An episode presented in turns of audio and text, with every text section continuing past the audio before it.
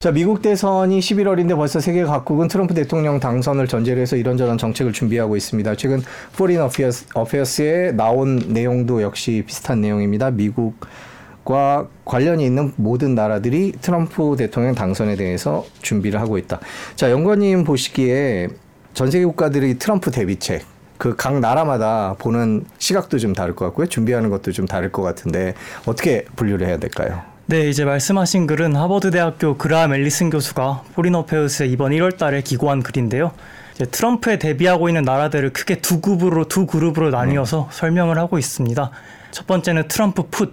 트럼프가 재집권하면 자신들에게 더 유리한 여건이 조성될 것이라고 믿어서 지금 당장 바이든 정부와 무언가를 해보려기보다는 트럼프가 집권한 이후에 트럼프와 함께 협력을 해서 뭐 새로운 딜을 맺는다든지 협상을 한다든지 이러려는 나라들입니다. 가장 대표적으로는 러시아 푸틴 대통령이 있겠는데요.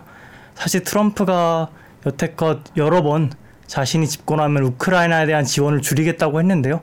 그러면 이제 러시아 입장에서는 지금 당장 바이든 정부와 우크라이나와 평화 협상을 추진하기보다 트럼프가 돌아온 이후에 이런 네. 협상을 추진하면 유리할 거라고 믿는 거죠. 마찬가지로 이스라엘도 사실 트럼프 일기를 보면 상당히 친 이스라엘 정책을 많이 폈거든요. 골란고원의 이스라엘 주권을 인정하고 뭐 이스라엘에 있는 미국 대사관도 예루살렘으로 이전을 했고요. 그래서 지금 가자 전쟁을 치르고 있는 이스라엘도 트럼프가 돌아왔을 때 그때 이제 협상을 진행하지 않겠느냐 이런 전망이 좀 있습니다. 두 번째 그룹은 트럼프 해치 그룹이라고 하는데요. 반대로 트럼프가 돌아오면 지금보다 더 자신들이 불리해질 거라고 믿어서 차라리 지금 바이든 정부와 최대한 많은 합의를 이루고 음.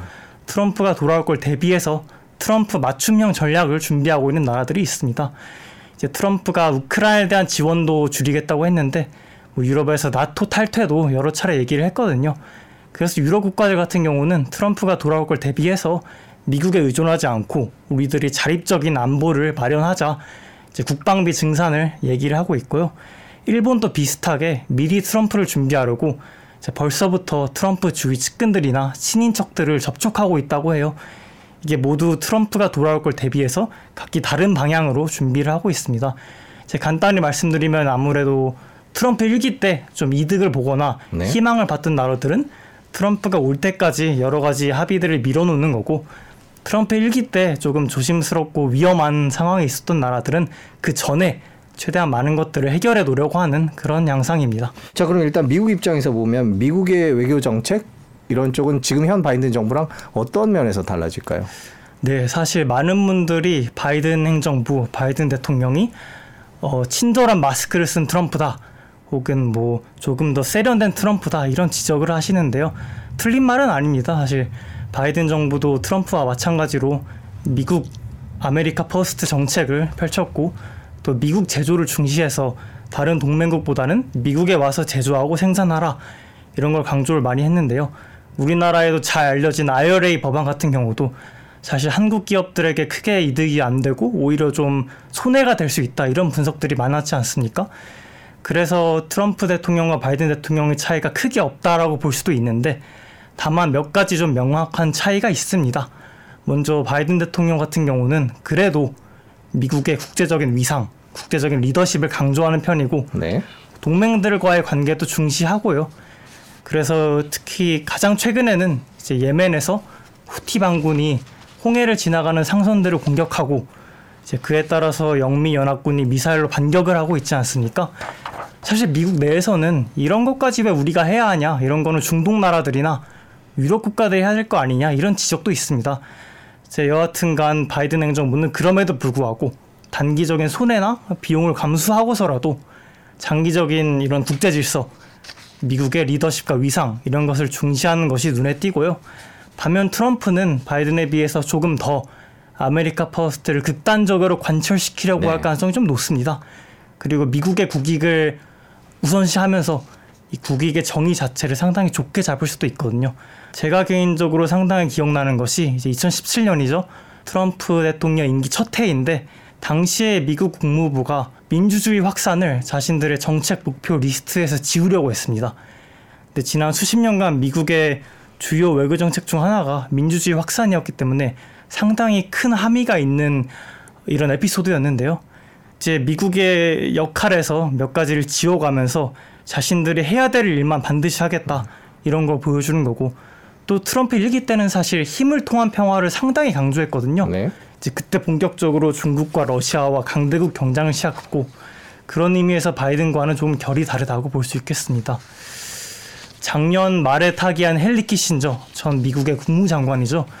이분이 하신 말씀이 국제 정치, 국제 질서는 정당성과 힘의 균형에서 어, 생성이 된다 이런 말씀을 하셨는데요.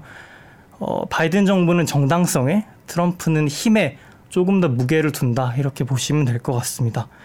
그리고 또 미국은 어쨌거나 국내 정치의 연장선으로서 대외 정책이 형성되는 나라이기 때문에 국내 정치 노선이 외교 정책에도 영향을 줄 가능성이 있는데요. 가장 대표적인 게 에너지 부분입니다. 네. 바이든 행정부의 인플레이션 감축법 IRA 우리나라에서도 유명하죠. 기존의 석탄이나 이산화탄소를 배출하는 이제 화석 연료에 대한 규제를 강하게 들어가고 있는 편이고 시일가스처럼 미국이 압도적으로 많이 생산할 수 있는 에너지 부분조차 규제를 하고 있는 모양새를 띠고 있는데 그에 비해서 트럼프를 포함한 공화당 대부분은 어, 미국의 에너지 독립을 상당히 강하게 주장하고 있습니다. 그래서 시일 규제에 대한 시일에 대한 규제를 전폭적으로 풀고 석탄도 계속 사용하고 어, 원자력도 발전시키고 그렇게 해서 외부적인 충격에 미국의 경제가 크게 영향받지 않도록 노력을 하고 있는데요.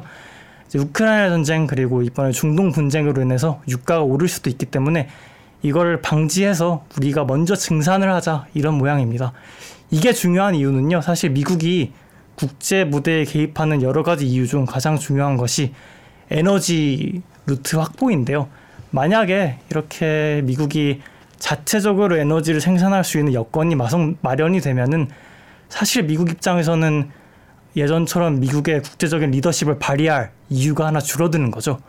그런 의미에서 우리도 주의 깊게 좀 살펴볼 필요가 있겠습니다. 트럼프 대통령이 당선이 된다면 미국이 국제 무대에서 하는 활동의 범위라든지 내용이라든지 이런 게 많이 축소된다 이렇게 보는 게 맞을까요? 네, 아무래도 그렇게 보는 것이 맞겠습니다. 어, 예전에는 미국이 국제 무대 세계 경찰이라는 표현을 많이 썼는데요. 요즘에는 그런 말들이 무색해질 정도로 어, 미국의 위상이 예전만 하지 못한 게 사실이고요. 네. 특히 트럼프 일기 때 미국이 보여준 모습 때문에 이런 인식이 확산됐는데요. 당시에 여러 가지 어, 국제 기구나 국제 협약들을 탈퇴했습니다. 뭐 유엔 인권이사회, 유네스코, 파리 기후 협약 등을 탈퇴하면서 미국이 국제 이슈에 예전만큼 관심을 보이지 않는 거 아니냐 이런 지적들이 많았는데요. 또 중동 문제에서도 발을 빼려고 했고 아까 말씀드린 것처럼 나토를 탈퇴하겠다 이런 공언도 여러 차례 했고요. 그래서 미국이 고립주의로 회귀했다 이런 비판도 나왔는데요. 사실 여기에는 트럼프 개인만으로는 설명이 안 되는 부분이 많습니다. 이건 하나의 구조적인 요인들을 살펴봐야 되는데요. 첫 번째로는 2008년 세계 금융위기 이후에 네. 사람들이 이제 서방, 미국을 포함한 서방의 뭐 정치, 금융, 경제, 사회 시스템에 대한 불만과 불신이 확산됐고요. 또 미국 같은 경우는 20년 동안 이라크, 아프가니스탄 전쟁을, 전쟁을 치르면서 유권자들이 조금 대외 정책에 대한 염증을 느꼈고요. 마지막으로는 중국과 러시아처럼 미국의 동맹국들이 부상, 미국의 라이벌들이 부상을 했기 때문에 상대적으로 미국이 약해진 것이 아니냐, 또 자신감 하락으로 이루어지기도 했습니다. 이런 현상들은 민주당과 공화당 모두에서 보이는 것이 사실이고요. 다만 최근 들어서 공화당 내부의 외교안보 담론 추세를 좀 살펴봐야 되는데요. 이제 사실 미국의 신고립주의라는 것도 여러 가지 결이 있습니다. 공화당 측에서 최근 나오고 있는 얘기 중 가장 핵심적인 것이 아시아 우선주의인데요. 어, 미국이 유럽에서는 나토 동맹국들에게 전적으로 안보를 위임하고 우리는 아시아의 안보를 담당하면서 가장 큰 위협인 중국과 경쟁을 해야 된다. 이런 주장인데요. 여기엔 또 이유가 있습니다. 미국이 예전만큼 여러 지역과 여러 전장에서 모두 100% 힘을 쏟기 어려운 상황이거든요. 과거에는 그렇지 않았는데요. 과거에는 미국이 두 개의 지역에서 두 개의 주요 전쟁을 동시에 수행하고 또 이길 수 있다는 믿음이 있었습니다. 근데 이런 소위 두 전쟁 독트린이라고 하는데 이것들이 오바마 트럼프 행정부를 거치면서 공식적으로 폐기가 됐거든요. 네. 왜냐하면 미국의 국방 산업 기반 시스템도 많이 약해졌고 그리고 방금 말씀드린 것처럼 라이벌들의 힘이 강해졌기 때문에 이제는 집중할 수 있는 한 지역에 집중하자는 게 대세가 되어가고 있는데 그렇기 때문에 미국 입장에서는 가장 중요한 경제적 지역인 아시아에 집중을 하고 유럽에서는 힘을 빼자 이것이 최근 공화당의 많은 외교안보 전략가들의 입장입니다. 사실 여기에 더불어 또 한 가지 이유가 있다면 이제 나토의 유럽 국가들이 국방비를 많이 지출하지 않고 있다는 지적이 미국에서 꾸준히 나오고 있거든요. 이것을 무임승차라고 하죠. 자신들은 부유한데 왜 돈을 안 쓰고 우리가 돈을 쓰게 하냐 이런 비판과 지적인데 우크라이나 전쟁 발발 이후에도 사실 유럽 국가들이 재무장 과정이 상당히 느리게 진행이 되고 있거든요. 그래서 미국에서는 독일과 프랑스에 대한 불만이 좀 쌓여가고 있는 게 현실입니다. 그래서 트럼프처럼 유럽에서 발을 빼겠다. 이런 위협을 해야지 이 유럽 국가들이 조금이라도 국방비를 많이 지출하지 않겠냐. 이런 주장이 있고요. 그렇기 때문에 최근에 트럼프를 포함한 많은 공화당 사람들이 말하는 우크라이나 지원을 축소해야 된다. 이 주장을 살펴볼 필요가 있는 것이 이것이 일각에서 말하는 것처럼 단순히 뭐 트럼프가 푸틴을 좋아해서 그렇다. 아니면 공화당의 친러시아 성향이다. 이것이 좀 지나치게 단편적인 해석이라는 거죠. 그것보다는 이제 미국 공화당에 어, 널리 퍼져 있는 선택과 집중이라는 외교 안보 프레임을 깊게 해석을 해야 될 필요가 있는 것이고 어, 엘브리지 콜비 제 트럼프 당시의 국방부 부차관뭔데 이 사람이 공화당의 외교 안보 핵심 브레인입니다. 네. 이 사람은 대만 위기를 시간 문제로 보고 있어서 지금처럼 미국이 유럽, 중동, 아시아 여러 지역에 힘이 분산되어 있을 때 중국이 대만을 노리면 우리는 속수무책으로 당할 수밖에 없다. 그렇기 때문에 우리는 다른 지역에서 힘을 빼더라도 아시아에 집중을 해서 중국이 대만을 공격하는 걸 막아야 한다. 이런 주장이 나오고 있는 것이고요. 결국에 간단히 한 문장으로 말씀드리면 미국의 가장 큰 라이벌은 중국인데 유럽과 중동을 비롯한 다른 지역에 자원을 투입하면 아시아에 투입할 자원이 줄어들면서 기회 비용이 생긴다는 것이죠. 경제적인 측면에서는 트럼프 대통령이 만약 당선된다면 지금 바이든 정부가 또 어떤 다른 모습을 보여줄 거다 이렇게 보고 계세요? 어, 두 가지 측면에서 먼저 볼 수 있을 것 같습니다. 첫 번째는 자유무역 체제가 좀 더 급속도로 붕괴하게 되는 현상일 거고요. 두 번째는 경제와 안보의 연결성으로 볼 수 있겠는데요. 사실 지금 워싱턴에서 자유무역이란 단어 자체가 하나의 금기어가 되었습니다. 아, 네. 그래서 놀라운 것이 비교적 최근까지 아니 오바마 행정부까지만 해도 미국이 자유무역 체제를 확산시키고 강화하는 게 상당히 중요했는데 이제 흔히 국제 무역 기구 WTO 체제라고 하죠. 더 많은 나라들이 관세를 철폐하고 자유무역을 하고 정부는 시장에 개입하지 않고 이런 것들 하나 트렌드였는데 이제는 좀 다릅니다. 국가 주도의 산업 정책이 아주 유행이 됐고요. 어, 특정 산업, 전략적으로 중요한 산업들에 한해서 보조금을 준다든지 인센티브를 준다든지 미국뿐만 아니라 많은 나라들이 그렇게 하고 있는데 네. 이것을 미국에 한정해서 보자면은 왜 그러냐면요. 과거부터 지속되어 오던 자유무역이 특정 계층과 특정 기업들에만 이득이 되지 어, 부익부 빈익빈을 극심하게 만들었다 이런 진짜 주장이 있기 때문인데요. 자유무역이 국내 제조업을 망가뜨리고 어, 노동자들의 일자리를 뺏어가고 국가 주도 비시장 국가들과의 경쟁이 있어서 우리가 오히려 불리하게 됐다. 네. 이런 후회가 조금 섞여 있습니다.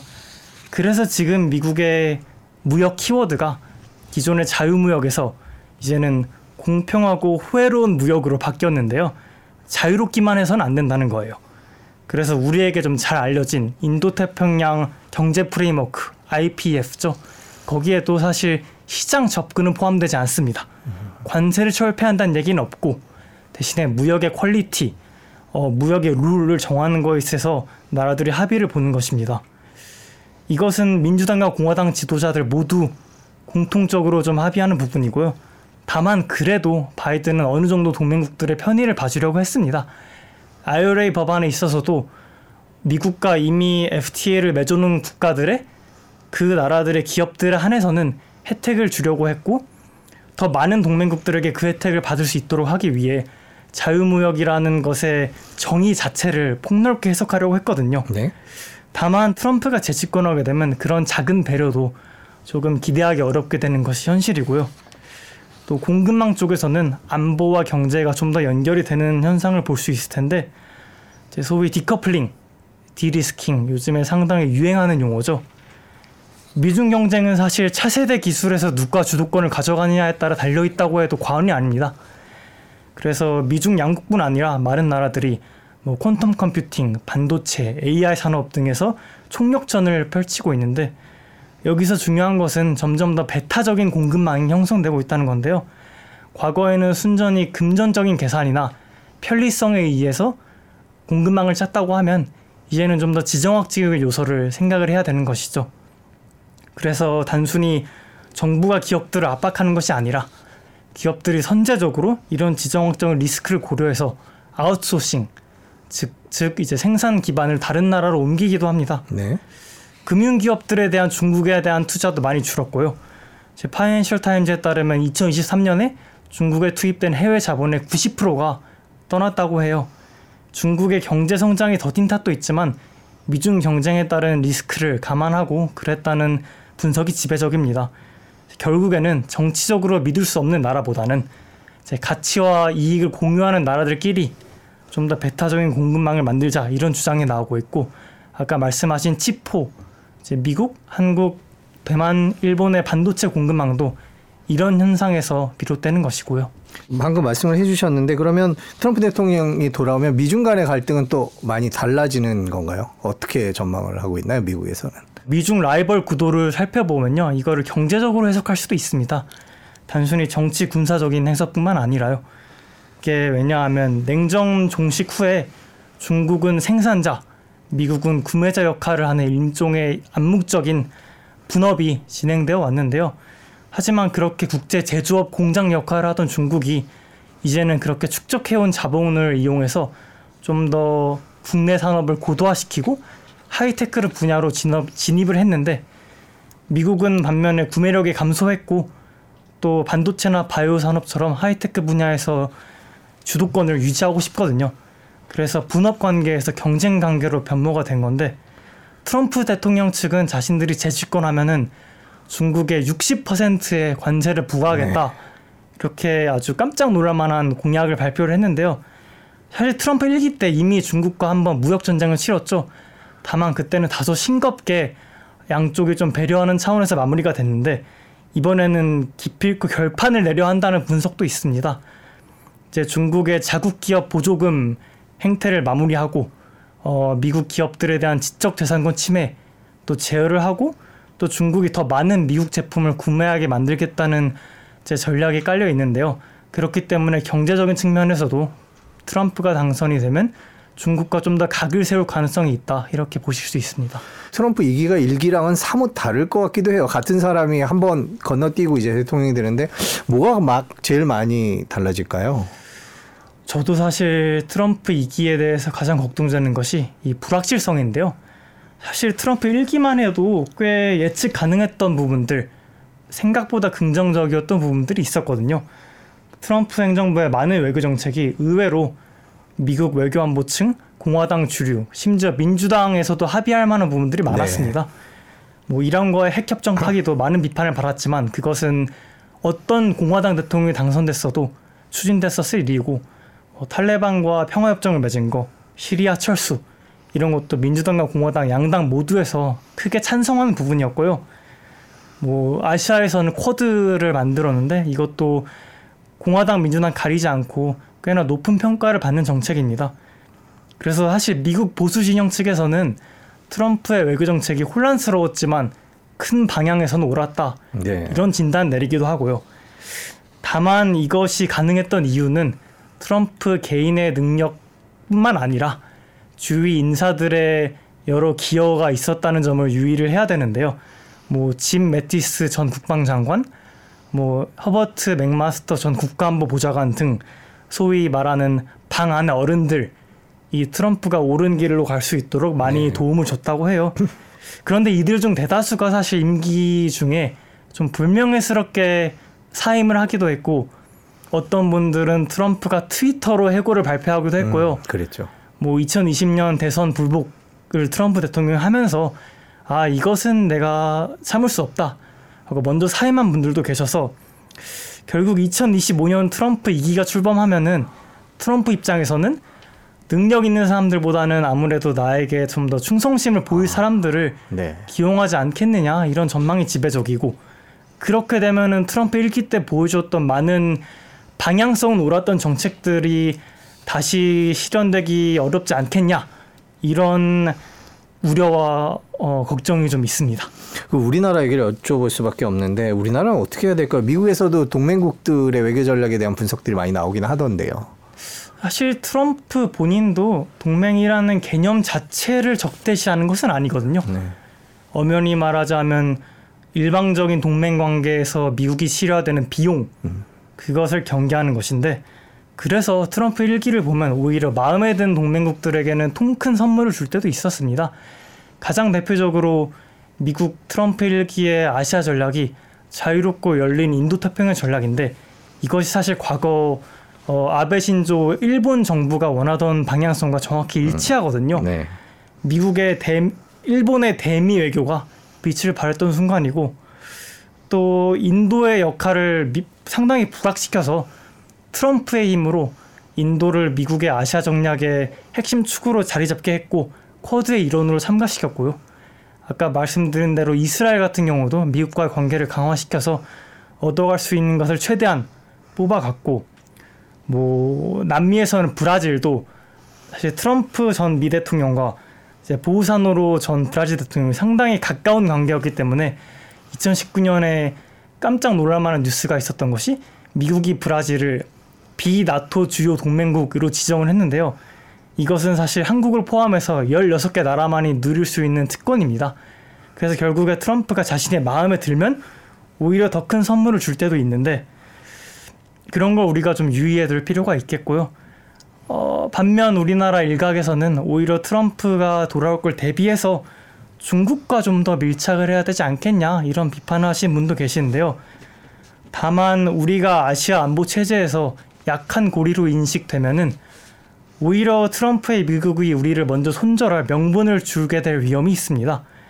자기 실현적인 예언이 되는 거죠. 트럼프가 우리를 손절할 수도 있으니까 이런 방책을 마련했는데 이걸 보고 먼저 상대방이 우리를 손절할 위험이 있기 때문에 그것도 우리가 유의를 해야 되고요. 결국에는 친미나 친중이 아니라 좀 일관된 가치와 원칙, 국익을 중심으로 움직여야 될 것 같고요. 사실 이런 리스크를 마주하고 있는 건 우리나라뿐이 아니거든요. 네. 일본과 호주도 마찬가지로 한국뿐만 아니라 중국의 도전과 트럼프의 귀환이라는 이중 소용돌이를 맞이하고 있는데 이 나라들과 좀 조율하면서 파트너십을 강화하고 트럼프 리스크를 관리하는 것이 가장 현실적인 방안이 아닐까 싶습니다. 일본은 이제 트럼프 전 대통령과의 개인적인 관계를 벌써 찾기 시작했다라고 얘기하는데 그런 식의 노력이 효과가 있을까요? 우리도 그런 식의 접근이 필요할까요? 사실 어느 정도는 필요하다고 보는 것이 어, 성공적이었다고 증명된 사례들이 있거든요. 2016년 11월에 트럼프가 당선이 됐을 때 많은 미국의 동맹국 지도자들이 조금 망설였습니다. 왜냐하면 트럼프가 어떤 사람인지도 모르고 트럼프의 외교 정책이 어떤 양태를 띠게 될지도 불분명했기 때문에 이 사람 우리가 어떻게 다뤄야 될지 많이 조심스러워했는데 트럼프가 취임하기도 전에 먼저 트럼프 타워를 방문해서 어, 트럼프 측과 조율을 하려고 하던 나라들이 있는데요. 일본이 가장 대표적인 예시입니다. 네. 그래서 일본 입장에서는 개인 대 개인 친분을 통해서 트럼프의 마음을 사려고 했고 물론 개인 간의 관계만으로 이루어진 건 아니겠지만 미국의 아시아 전략이 일본의 아시아 전략과 거의 정확히 일치하게 된 계기도 그런 개인적인 친분에 의한 믿음이 크게 작용했다고 볼 수 있을 것 같고 어 사실 뭐 A라는 현상과 B라는 현상이 같이 일어났다고 해서 A가 B를 불러일으켰다는 주장이 항상 맞는 건 아니지만 미국과 친하게 지낸 트럼프 일기 때 많은 걸 뽑아낸 나라들을 보면은 이제 트럼프와의 개인적인 친분에 의존을 많이 한 나라들이 있는데 사실 우리가 트럼프만 볼 것은 아닙니다. 물론 트럼프가 중요하지만 어쨌거나 미국이라는 나라의 외교 정책은 미국의 외교 엘리트들이 많이 주도하고 이끌어 나가는 부분이 있기 때문에 거기에도 차관을 해야 되는데요. 그래서 한국도 미국의 외교 엘리트들이 한국의 중요성을 좀 부각시킬 수 있도록 많은 도움을 줘야 됩니다. 과거에 1970년대, 80년대 지미 카터 당시 미국 대통령이 어, 대선 시즌 때 내가 당선되면 주한미군을 철수시키겠다 이렇게 공약을 했어요. 그럼에도 불구하고 당시에 우리나라 박정희 정부는 이미 전에 폐기했던 핵무기 프로그램을 부활시키는 것이 아니라 오히려 지역 내에서 한국의 중요성과 아시아 안보 태세에서 우리가 할 수 있는 역할이 뭔지 강하게 어필을 해서 네. 결국에는 미국에 있는 외교 안보 엘리트층이 카터의 제안을 거절할 수 있는 모멘텀을 마련해줬거든요. 지금도 당시와 상황은 다르지만 어, 외교 안보 엘리트들이 제 역할을 하는 동맹국들에 대해서는 수호 의지가 확실하기 때문에 그런 부분을 이끌어 나갈 필요가 있다고 생각을 합니다. 한국과 미국의 경제 협력, 한국 기업들의 역할, 전망, 뭐 방향 이런 것들은 어떻게 전망을 하십니까? 모든 외교 관계가 그렇습니다만, 모든 동맹 관계가 그렇습니다만 어디서 우리가 미국과 이익이 일치하는지를 보여주는 것이 상당히 중요하거든요. 어, 우리나라 정부의 입장도 중요하지만 우리 기업들의 전략도 상당히 중요한 것이 현대차 같은 경우에는 선제적으로 뭐 아틀란타 공장도 그렇고 우리가 미국에 투자를 하면서 미국의 일자리를 늘려주겠다 이렇게 보여주고 있고 이것은 바이든 행정부뿐만 아니라 트럼프 행정부에서도 상당히 좋아할 만한 제안이거든요. 그런 것들은 정부의 변화에 관계없이 우리의 국익을 상당히 형상시킬 수 있는 부분이고 또 friend-shoring이 하나의 트렌드입니다. 미국 입장에서도 트럼프 입장에서도 현실적으로 모든 물건을 미국에서 생산하는 게 비현실적이라는 것은 알고 있습니다. 그래서 뭐 특히 반도체 부분에서 우리가 미국이 주도하는 공급망에서 얼마나 중요한 역할을 할 수 있는지 어필을 하면 그만큼 트럼프 정부 입장에서도 자신들의 이익이 되기 때문에 한국에 대해 배려한다는 차원보다는 미국의 이익과도 부합하기 때문에 우리의 편의를 봐줄 여건이 되지 않겠느냐 좀 이런 기대를 할 수 있겠습니다. 우리나라가 이제 미국 트럼프 대통령이 다시 돌아왔을 경우에 음, 특히 미중 갈등 상황 속에서 어떤 입장을 취해야 되고 어떤 방향으로 가야 될지를 정리를 해주신다면. 어, 가장 우리가 주의해야 될 것 중 하나는요. 아무래도 트럼프가 개인적으로 좀 톡톡 튀는 성향이지 않습니까? 분명히 언론에서 분명히 대외적으로 어, 어느 정도의 마찰은 있을 수밖에 없습니다. 왜냐하면 우리가 흔히 기대하는 미국의 동맹 지도자의 모습은 아니기 때문에요. 이럴 때 전략적인 이슈 관리가 매우 중요합니다. 요컨대 2019년, 2021년 사이에 이제 한미 방위 분담금 협상이 있었는데 당시에는 이 문제가 미디어의 과도한 주목을 받았던 것이 사실이거든요. 마치 한미 동맹의 핵심 이슈가 된 것 같은 그런 착시 현상이 있었는데 동맹 사이에서도 이견이 존재할 수 있, 네. 있습니다. 뭐 이견이 존재하는 건 당연한 거죠. 이익이 100% 일치하는 게 아니니까요. 하지만 양국 사이에서 결속력보다 차이점에서 부각되는 모습만은 막아야 된다. 이런 점을 말씀드리고 싶고요. 트럼프라는 개인이 아니더라도 조금 안타깝지만 우리는 미중 경쟁 시대에 더 많은 기여, 더 많은 국방비, 어, 아시아 안보 태서에서 더 많은 역할, 을 압박받을 수밖에 없는 상황입니다. 이것이 단순히 한반도라는 지리적 상황에서만 그런 게 아니고요. 국제정치 구조상 좀 그렇습니다. 이제 아까 서독과 일본의 예시를 들면서 이제 미국이 동맹국들에게 더 많은 역할을 강요하면 이 나라들이 자신들이 원하는 마이웨이로 갈 수 있는 위험이 있고 그렇다고 해서 미국이 자신들이 더 많은 짐을 짊어지면 이 나라들이 무임 승차를 할 수 있다. 두 가지 딜레마를 말씀드렸잖아요. 그래서 이 상황에서 강대국, 미국 같은 강대국 입장에서 어, 강대국인 다른 동맹국을 압박하는 것은 위험이 있습니다. 왜냐하면 강한 나라니까 미국 외에 대안을 추구할 수 있는 거잖아요. 그렇다고 해서 약소국인 동맹을 압박하는 것은 애초에 얻어낼 게 많이 없겠죠. 어, 자원이 한정된 약소국이니까요. 네, 그래서 결국에는 의미 있는 기여를 할 수 있지만 미국을 벗어날 정도로 강하진 않은 나라들이 구조적으로 좀 더 많은 압박을 받을 수밖에 없는데 우리 한국이 딱 정확히 그런 위치에 있습니다. 그래서 미중 패권 경쟁 시대에 어, 아시아 안보가 위험해질수록 우리가 더 많은 기여를 할 것이라는 미국 측의 기대는 어, 정권을 가리지 않고 트럼프든 바이든이든 강해질 것으로 예상이 되고요.